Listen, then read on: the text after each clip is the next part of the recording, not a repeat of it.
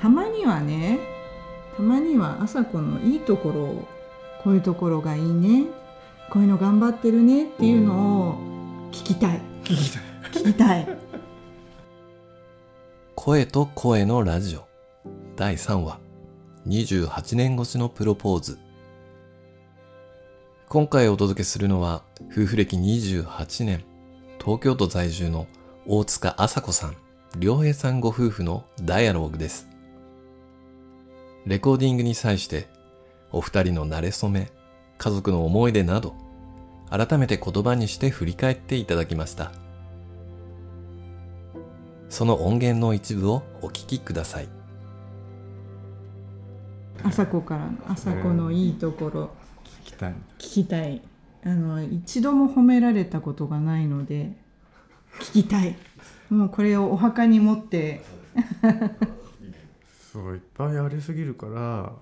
口曲がってる。そういっぱいありすぎて。ね。いやもうねなんだろう。ここにこうもう横にいるだけでもう何も言うことない。で す嘘くさそ れで何か言っても嘘だしょあんたって言われちゃうから。いやもう顔があの長年いるので嘘をついてる顔かどうか。はついてる顔じゃないよ。えーそうなんですか、ならいいですけど。うちだってプロポーズされてないんですよ。結婚した時。僕に言わないでください。しました。してないしてない。あしました？してないです。でもなんか結婚しましょうかとか僕でいいですかとかそういうの何もなく意思確認もされずに全てにおいてこんな感じで。でも最初に飲みに行った時の話がよく諦めなかったなっていうか、ねあれが、新宿駅の南口で待ち合わせをして、でその頃ってやっぱり携帯がないから何時に7時に新宿駅南口ねってもうそれ以降は連絡取れないんですよ。当日。お互い会社に電話するとかでもしなきゃ。で約束の時間に行ったらいないんですよね。だけど新宿駅の南口ってすごい柱がいっぱいあって人もわっさわっさいてその柱に影に隠れてんじゃないかとか改札のこっち側にいるんじゃないかとかもお互いうろうろしてたんだよね多分ね。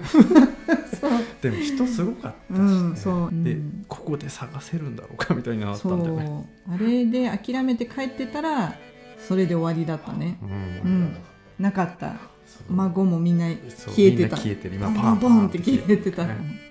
よくそうね。1時間頑張ったねっていう、ううん。んそう。で1年もしないで結婚してその1年後には長女生まれてなんとなく30年近くみたいな。うん。高校の同級生なんで。クラスは一緒だけどあのクラスの中で絶対にこの2人は付き合わないだろうっていう2人だったからすごいびっくりされて、うんあんたたちがみたいな。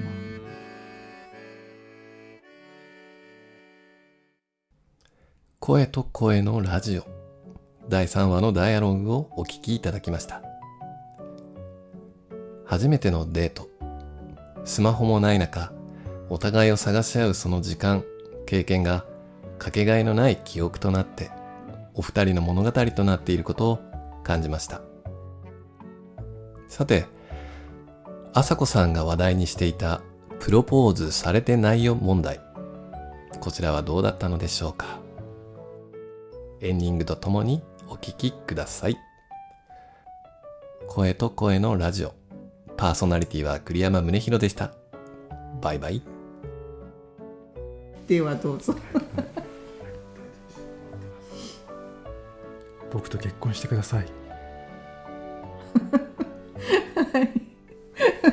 今更ですけどよろしくお願いします。30年越しのプロポーズが聞けました。末永く。結構生まれ変わってもまたよろしくお願いします。わかりました